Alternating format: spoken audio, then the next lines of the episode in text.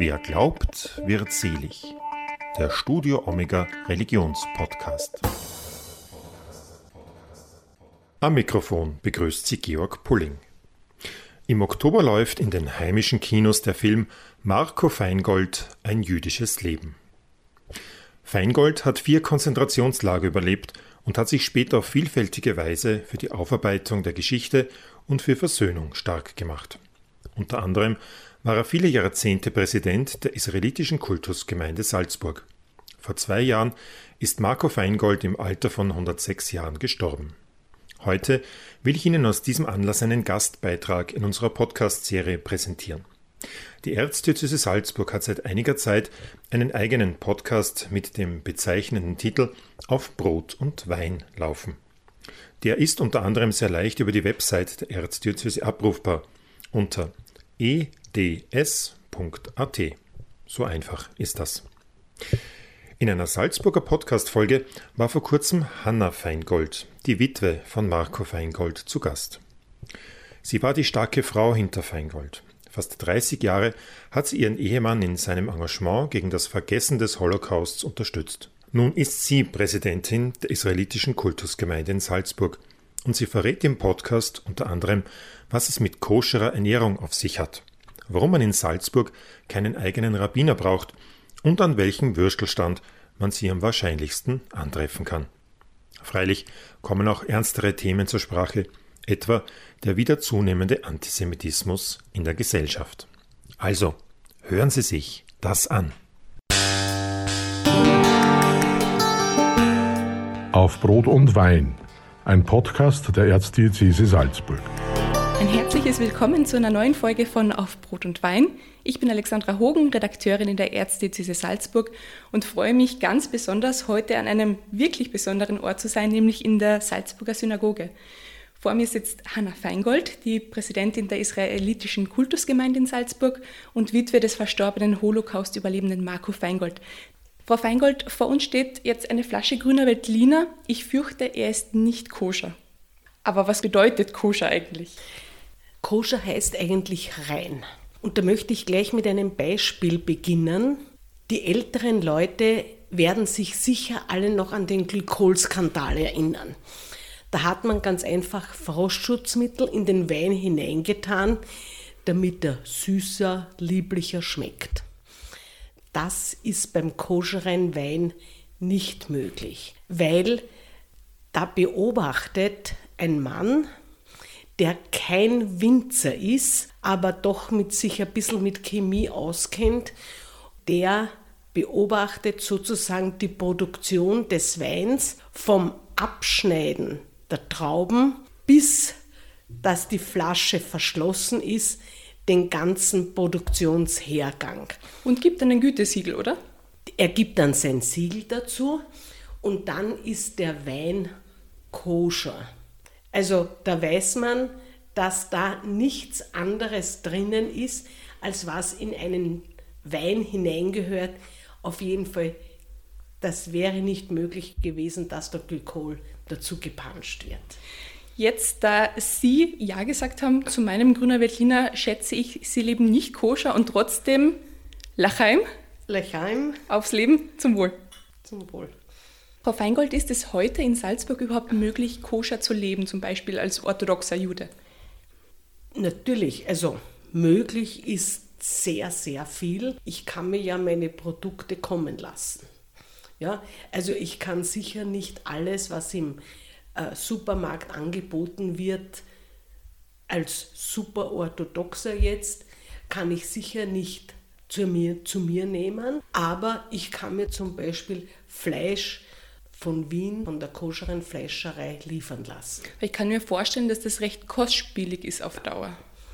Ja, das ist kostspielig, weil so ein Huhn, das vielleicht 5 Euro im Supermarkt kostet, kostet sicher das Doppelte beim koscheren Fleischhauer. Und so wie ich zuerst erzählt habe über das Beobachten des koscheren Weins, so wird natürlich auch der Schächter beobachtet von einem Dritten. Mhm. Und da müssen beide davon leben können. Also sowohl der Schächter oder der Fleischer, beziehungsweise auch der, der ihn beobachtet und kontrolliert. Ja, das summiert sich dann. Das summiert sich. Wenn ich das richtig im Kopf habe, sind Sie gebürtige Wienerin. Ja. Wie haben Sie Ihren Weg nach Salzburg gefunden? Durch meinen Mann. ich habe meinen Mann kennengelernt im Burgenland. Ja, also zuerst habe ich nur so seine Post bearbeitet und seine Frau ist dann verstorben und da hat er gemeint, willst nicht herkommen und so muss ich dann sagen, äh, so wie Albert Pollack, der Burgenländer, dem es hier auch sehr gut gefallen hat, hat es mir auch sehr gut gefallen. Da möchte ich noch eine Episode erzählen. Wenn wir irgendwo waren und wir sind dann nach Haus gefahren, habe ich immer zu meinem Mann gesagt, bitte schau dir diese Burg an. Also so etwas Schönes. Und irgendwann ist ihm das einmal zu viel geworden. Und da hat er gesagt, also jetzt gib endlich einmal eine Ruhe mit denen schön oder nicht. Ich schenke dir die Burg. mit einer Auflage, du darfst das nicht renovieren. Habe ich gesagt, auf das kann ich verzichten und seitdem gehört die Burg mir. Schön. Ein stolzes Burgfräulein. ja. Viele Österreicher denken ja beim Namen Marco Feingold an seine zahlreichen Vorträge, vor allem für Schüler und Studenten, an seine Geschichte, vor allem sein Überleben in vier Konzentrationslagern und seinen Einsatz gegen das Vergessen. Ich möchte fast sagen, dass dieser Einsatz viel von seiner Person ausgemacht hat. Was macht aber die Person Hanna Feingold aus? Naja, also ich führe das weiter. Ich lade Schulklassen ein, ausgenommen Corona, und erzähle den Leuten über die Synagoge, wie so, wie so ein Gotteshaus aussieht. Sehr viele der Schülerinnen und Schüler waren noch nie in einer Synagoge, mhm. die sehen so etwas zum ersten Mal. Aber auch Erwachsene gibt es, die noch nie in einer Synagoge waren. Und ganz einfach diese negativen Erzählungen, die von den Großeltern, Urgroßeltern kommen, ja, dass man die mal aus dem Kopf bekommt. Ja, wenn ich so etwas sehe, so ein Gebäude sehe, dann kann ich mir ja selbst ein Bild machen und muss nicht das glauben, was die Urgroßtant erzählt hat über das Judentum. Seit Ihr Mann 2019 verstorben ist, hat sich ja vieles getan. Stichwort Corona. Wie ist es denn Ihrer Gemeinde hier in den letzten Monaten ergangen? Also ich muss jetzt eines sagen, wir haben Gott sei Dank keinen erheblich starken Fall gehabt. Ja? Es waren Leute, wo man vielleicht sagen konnte, okay, das könnte Corona gewesen sein, weil sie halt ein bisschen diese Anzeichen hatten. Aber wir haben gleich vom Anfang an, wie diese Pandemie begonnen hat, haben wir sehr viel gleich auf Hygiene geachtet, keine Hand geben, immer desinfizieren die Hände, wenn man in die Synagoge, also sehr viele machen ja das jetzt auch und haben es schon vorher gemacht, wenn man irgendwo von der Gasse hereinkommt, haben sich die die Hände gewaschen und das haben wir eigentlich beibehalten. Mhm. Ansonsten haben wir natürlich auch geschlossen gehabt. Dann, wenn die Regierung gesagt hat, keine Kontakte, haben wir geschlossen gehabt. Wenn wir wieder aufsperren durften, haben wir auch aufgesperrt. Jene, die sehr sensibel waren, sind ferngeblieben. Die, die weniger sensibel waren, sind gekommen. Und das halten wir bis jetzt durch. Ich habe aus dieser Zeit vor allem noch ähm, zahlreiche Online-Gottesdienste im Kopf. Gab es sowas bei Ihnen auch, das praktisch gestreamt wurde? Nein, das geht nicht, weil wir ja am Schabbat äh, kein Fernsehen, kein Computer und so einschalten ah, können. Stimmt. Deshalb ist das bei uns ausgefallen. Aber Sie haben schon recht, man konnte, das habe ich auch gemacht, von Wien aus, da wurde so ein Vorgottesdienst aufgenommen und wenn dann der Schabbat wirklich begonnen hat, dann hat man abgestellt und damit war der Fall erledigt. Mhm. Ja, und erst wenn der Schabbat wieder aus war, also Samstag am Abend, dann konnte man sozusagen das Ende des Schabbats bzw. die neue Woche beginnen und dann wurde wieder eingeschaltet.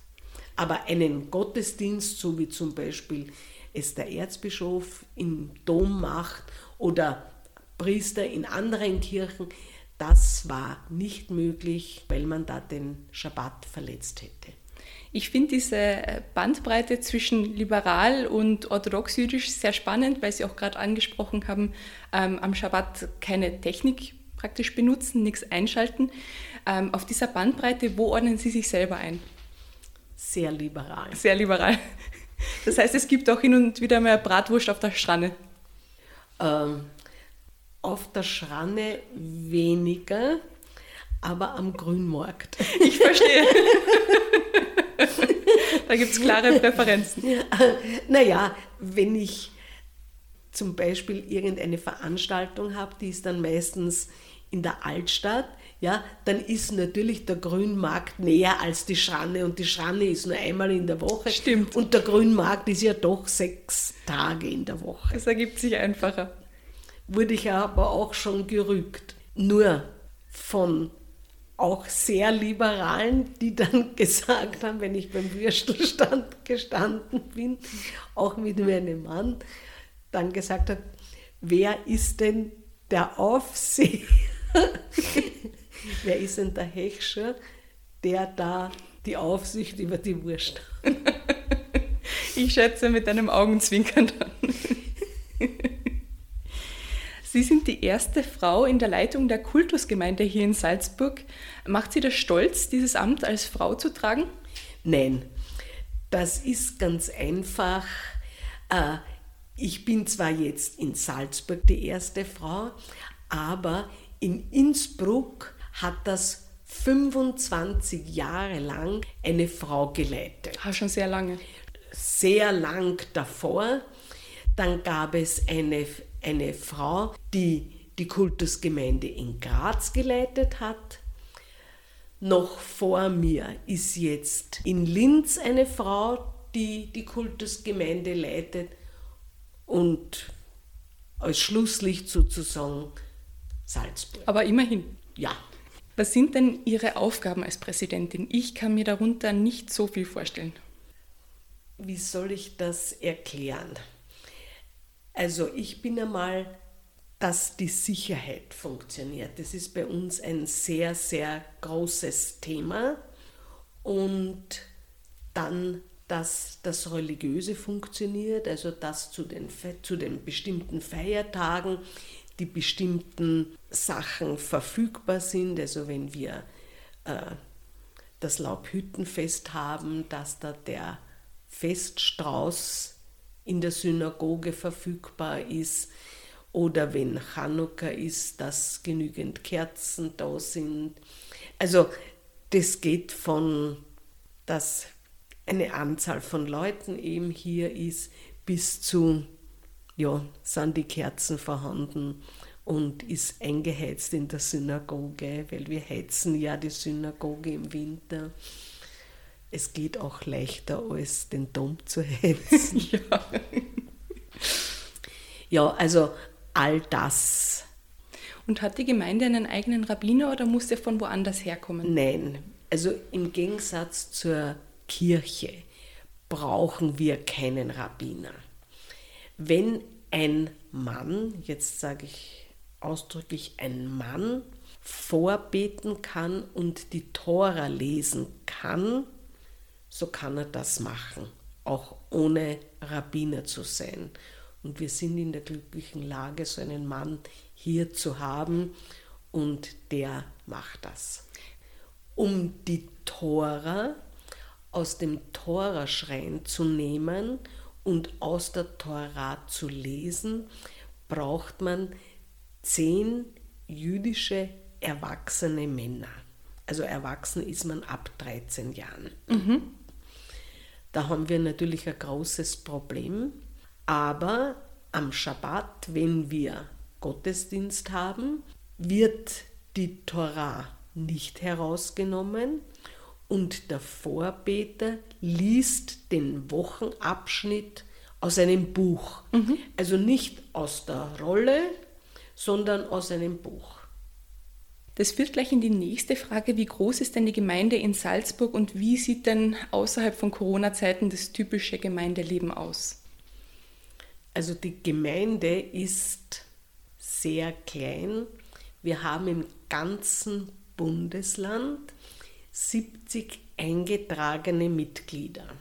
Jetzt sage ich, vielleicht gibt es noch einmal so viele, die sich nicht eintragen lassen oder mehr als 70. Vielleicht sind wir 200 im ganzen Bundesland Salzburg. Das Gemeindeleben sieht so aus, dass wir jeden Schabbat eben zusammenkommen, die, die halt kommen wollen, die kommen und die nicht kommen wollen. Das ist so wie in der Kirche.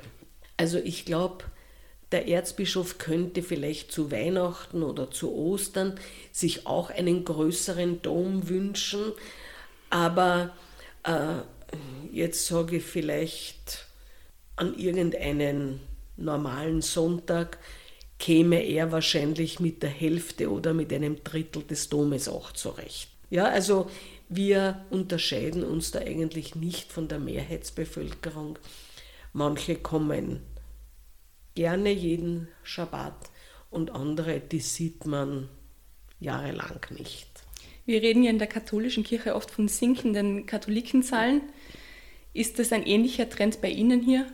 Naja, wir haben ja keine normale Struktur hier, sondern es ist, es hat ja schon angefangen in den 60er, 70er Jahren, wo die Kinder der Juden durch den Antisemitismus ganz einfach weg sind und nicht mehr zurückgekommen sind. Das heißt, die haben ihre Familie jetzt in Amerika, in England, in der Schweiz, in Israel und die sind nicht mehr zurückgekommen. Das heißt, wir haben keine Kinder und dadurch ist es irgendwo einmal absehbar, dass wir zusperren. Sie haben jetzt gerade auch Israel angesprochen. Ich kann mir vorstellen, dass ähm, wenn Leute Sie interviewen, das immer wieder ein Thema ist oder mit Ihnen in Gespräch kommen. Ich frage es frei heraus, nervt Sie das manchmal auch? Wir sind ja Österreicher oder sagen wir so, wir, vielleicht der eine oder andere ist israelischer Staatsbürger. Ich kann mich jetzt gar nicht erinnern, ob wir jetzt da wirklich einen israelischen Staatsbürger haben. Aber wir sind Österreicher und, oder Amerikaner oder Engländer, je nachdem, woher man halt kommt, auch Italiener. Aber ja, wir wählen ja nicht in Israel. Natürlich, ja, beobachten wir, was sich in Israel tut, weil wenn wieder so etwas kommt wie die Shoah, dann ist das unser Zufluchtsland. Aber sonst mit der Politik haben wir da überhaupt nichts zu tun. Jüdisch sein, ist es etwas, was man punktuell am Schabbat macht oder zu ausgewählten Zeitpunkten, Festtagen oder ist es eine Lebenseinstellung? Ich glaube, es ist eine Lebenseinstellung. Zum Beispiel, ich lebe ja nicht koscher und ab und zu ja, esse ich auch ein Schweinschnitzel. Aber das habe ich schon immer so im Hinterkopf. Ja? Also man weiß, okay, das soll ich nicht essen und man tut es trotzdem. Ich glaube, so geht es uns allen hin und wieder. Aber das ist, wir wissen das alle, das ist auch in anderen Religionen so, man weiß, also man lebt ja nicht in dem Land, wo das die Hauptreligion ist. Es gibt da so ein Sprichwort, das, was wir gerne sagen, ja, es ist schwer zu sein ein Jude, aber wenn ich in einem jüdischen Staat lebe, dann ist es nicht schwer, ja, weil dann bekomme ich äh, meine rituellen Lebensmittel und dann ist es ganz einfach nicht schwer. Dann ist es zum Beispiel am Schabbat ist es dann ganz leicht, den Schabbat zu halten. Es geht keine Straßenbahn oder kein Bus. Ja, ich kann nur mein eigenes Auto und wenn alle Leute rund um mich auch ihr Auto nicht verwenden, dann würde ich es auch tun. Ja? Da überlegt das, man sich doppelt. Dann. Das Auto nicht zu verwenden. Aber bei uns, das ist ein, ein Samstag ist ja oft ein Großeinkaufstag. Alle Geschäfte sind offen. Und wenn ich denke, ah, nächste Woche oder na, am Sonntag, da habe ich ja Besuch, das habe ich vergessen, dann besorgt man sich das. Ich habe auch das Buch Ihres Mannes gelesen und da ist mir aufgefallen, er hat ja in seiner Kindheit äh, schon koscher gelebt. Ja. Wie war das bei Ihnen? Das war kein Thema. Es ist ja auch ziemlich kompliziert ja. mit zwei Küchen, also Spüle und man braucht ja alles doppelt. Äh, also Kühlschrank nicht, aber Spülen ja.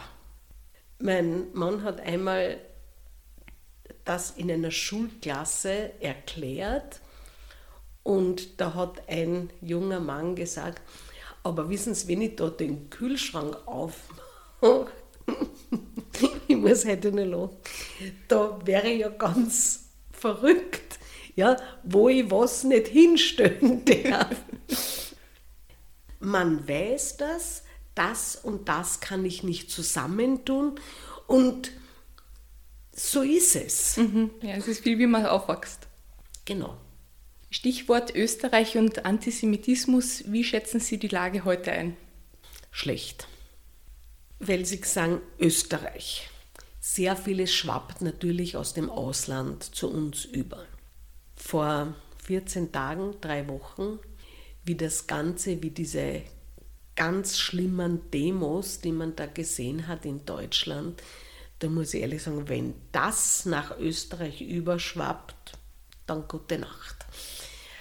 Jetzt ist die Politik gefordert, ja, so etwas ganz einfach nicht zuzulassen.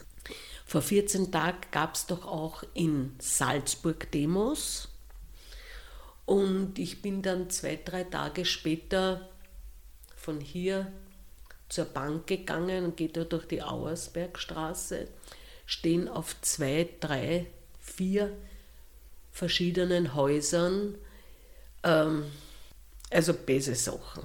Und ja, sowas wird dokumentiert, wird an das äh, zuerst einmal an die Polizei weitergeleitet und dann auch an dieses Forum gegen Antisemitismus. Und so etwas kommt natürlich in den Antisemitismus-Report hinein, ob man will oder nicht. Keine Frage. Es waren jetzt überhaupt äh, sehr bewegte Wochen, würde ich sagen, auch bei Ihnen. Es ist ja im, im Namen Ihres Mannes einiges geschehen. Zum einen ähm, gibt es jetzt den Marco Feingold-Lehrstuhl an der Universität. Ja. Was ist denn der Zweck dieses neu eingerichteten Lehrstuhls? Also da wird äh, geforscht Antisemitismus und zwar von der Antike bis zur Jetztzeit. Und das aufgezeigt, wie die Dynamik sich da entwickelt. Wir können natürlich auch heute sehen, äh, wie sich das entwickelt.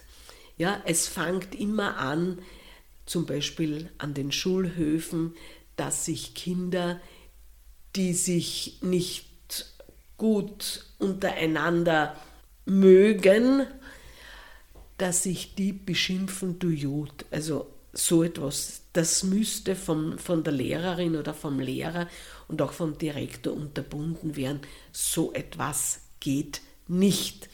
Und diese Kinder müssen aufgeklärt werden. Und auch die Eltern. Das geht nicht. Dann fängt es an, Kauf nicht bei Juden, BDS, ja. Aber diese Leute kriegen Forum, ja. Und das wird, das soll mit diesem Lehrstuhl aufgezeigt werden und so Gott will, wird die Regierung auch etwas machen und Gesetze da angleichen bzw. Schranken vorgeben. Auch nicht lange her, es wurde der Markartsteg in Salzburg in Marco Feingoldsteg umbenannt. Ich habe gehört, dass Sie dann nicht unbedingt so begeistert waren. Wir schreiben gerne etwas nieder. Und wann schreibt man etwas nieder? Dann, wenn ich zum Beispiel meine Adresse bekannt gebe. Jetzt haben mir Leute gesagt, ja, der Marco Feng, der Steg ist das Nonplusultra und man schreibt sowieso keine Briefe mehr, weil ich immer gesagt habe, ich hätte gerne eine Postadresse. Mhm. Also man schreibt keine Briefe mehr. Zwei Tage später habe ich einen Bescheid bekommen. Nicht an meine E-Mail-Adresse, an meine Postadresse. Wann will die Politik meine Adresse haben? dann, wenn ich wählen gehe, interessiert sie sich für meine Postadresse und nicht für meine E-Mail-Adresse. Und dann ist es auch so, diese Straßennamen sollen ja auch ein Vorbild sein. Jetzt muss ich auch auf die belasteten Straßennamen kommen. Die werden immer ausgeschrieben immer erwähnt. Ja? Kein Mensch fragt, wo wohnst du oder über welchen Steg bist du gegangen, ja? sondern das ist halt ein Steg, der einen Namen hat, ja? aber nicht niedergeschrieben wird. Jetzt muss ich eben zu diesen Belasteten kommen. Da gibt es einige. Da gibt es einige und die werden ausgesprochen und niedergeschrieben. Ja? und das Niederschreiben, das ist wichtig. Auch die zehn Gebote ja, wurden niedergeschrieben, sogar in Stein gemeißelt. Und diese Nationalsozialisten, die da Straßen bekommen haben, da schwingt immer irgendetwas mit. Jetzt kann man gelinde gesagt ausdrücken, die Kirche hatte auch nicht immer ein einfaches Verhältnis mit dem Judentum. Wie sieht denn die Beziehung der israelitischen Kultusgemeinde in Salzburg heute mit der katholischen Kirche in Salzburg aus? Begonnen hat das eigentlich, also in Salzburg, mit dem Erzbischof Kotgasser. Der ist ja von Tirol gekommen und in Tirol war er der Nachfolger von Bischof Stecher, war das diese Anderl von Rinn Kapelle geschlossen hat. Man soll diese Wandmalereien, soll man dort belassen, das ist was Historisches, aber ich muss dort nicht hinpilgern. Und der Erzbischof Kotgasser war in Tirol sein Nachfolger und ist dann nach Salzburg gekommen. Und da fing es eigentlich an, ein freundschaftliches Verhältnis, also auf einer ganz normalen Ebene, wie man unter Religionen ist, das zu etablieren. Er ist dann in Pension gegangen und unser jetziger Erzbischof, der Herr Lackner, das ist schon eine andere Generation. Und er hat sozusagen diese Ebene beibehalten und ich kann mich erinnern, mein Mann und der Erzbischof haben sich immer als Brüder begrüßt und mein Mann hat immer gesagt, schau, da kommt mein jüngerer Bruder. Ja, und er hat das auch, der Erzbischof hat das auch akzeptiert. Und ich bin auch mit dem Korbinian Birnbacher, dem Erzabt von St. Peter, auch ich und er, wir begrüßen uns als Bruder und Schwester. Also es ist eine Normalität eingetreten. Gott sei Dank. Ja, und da sind wir wirklich sehr, sehr zufrieden. Wir nehmen jetzt gerade an einem Freitag auf und am Freitag beginnt ja traditionell der Schabbat. Ja, am Abend. Wie sieht bei Ihnen ein normaler Schabbat aus und wie wird heute noch Ihr Tag aussehen? Also, ich habe jetzt noch einige Sachen zu erledigen. Wenn ich jetzt nach Hause komme, werde ich anfangen, was vorzubereiten für morgen. Und ja, und am Abend schaue ich mir noch die Nachrichten an und dann drehe ich den Fernseher ab. Und dann ist Schluss für den Tag. Und dann ist Schluss für den Tag. Morgen, ich bin ja nicht orthodox. Ja? Und dadurch ich weiter weg von der Synagoge wohne, werde ich nicht zu Fuß hergehen, sondern ich werde mit dem Auto kommen. Wir sind nicht in Israel. Wir sind nicht in Israel, genau. Und ich werde mit dem Auto in die Synagoge fahren und ja, und ich, man soll ja auch nichts tragen. Und ja, und ich nehme sozusagen das Buch, das wir jetzt lesen, das ist das vierte Buch Mose, das nehme ich von zu Hause mit, das habe ich, weil da meine weil nicht meine Kommentare, sondern Kommentare darin stehen, lese ich das ganz gerne. Und das trage ich auch in die Synagoge und trage es wieder zurück. Ja, und dann fahre ich nach Hause und jetzt sage ich, in den allermeisten Fällen mache ich am Samstag keine Ausflüge. Ich treffe mich zwar mit meiner Nachbarin oder mit Verwandten oder Bekannten, aber mache keine großen Exkursionen. Also ein Ruhetag. Es ist ein Ruhetag, ja. Zum Abschluss. Meine Kollegin Michaela Hessenberger, mit der ich zusammen diesen Podcast produziere, hat in unserer letzten Folge einen Wordrap eingeführt. Das bedeutet konkret, ich gebe Ihnen 20 Wortpaare und Sie müssen sich bei jedem Wortpaar für eine Option entscheiden. Bereit? Ja. Weißwein oder Rotwein? Weißwein. Wein oder Bier? Wein. Süß oder salzig? Süß. Salzburger Nockerl oder Mozartkugel? Salzburger Nockerl. Bosner oder Käsekreiner? Keines. Mediterrane oder österreichische Küche? Beide.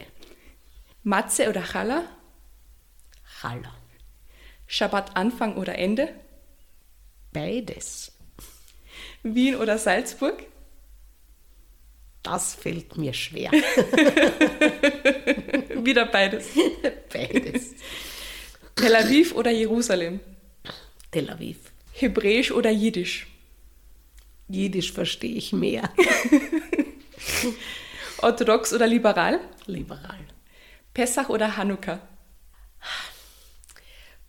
Pessach vom, vom Gedanklichen her, von der Freiheit, das ist die Freiheit. Pessach ist die Freiheit. Ist aber auch mit sehr vielen, wie soll ich da am besten sagen, mit sehr vielen Einschränkungen verbunden, Pessach. Eben, man isst Matze, man darf nicht alles essen. Aber vom, vom Ideellen her, Pesach, aber Chanukka ist natürlich auch etwas sehr Schönes, das Lichterfest. Das was fürs Herz. Ja, Sommer oder Winter? je älter ich werde, mehr den Sommer Fliegen oder fahren? fahren. Telefon oder Mail? Mehl, würde ich sagen. Ja, da hat man was Schriftliches. Krimi oder Romanze? Keines. Klassik oder Jazz? Klassik. Entspannen oder ausgehen? Beides. Und das letzte, Film oder Theater?